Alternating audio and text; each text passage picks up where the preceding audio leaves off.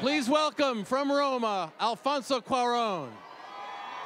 Pleasure to have you. Uh, happy to be here. No matter what happens tonight, what kind of joy do you take in the Academy's love for your film? Well, I'm so happy of how the, the, the Academy is recognizing a film that centers on a character that is a, a domestic worker from an indigenous background. You know, that means a lot to me.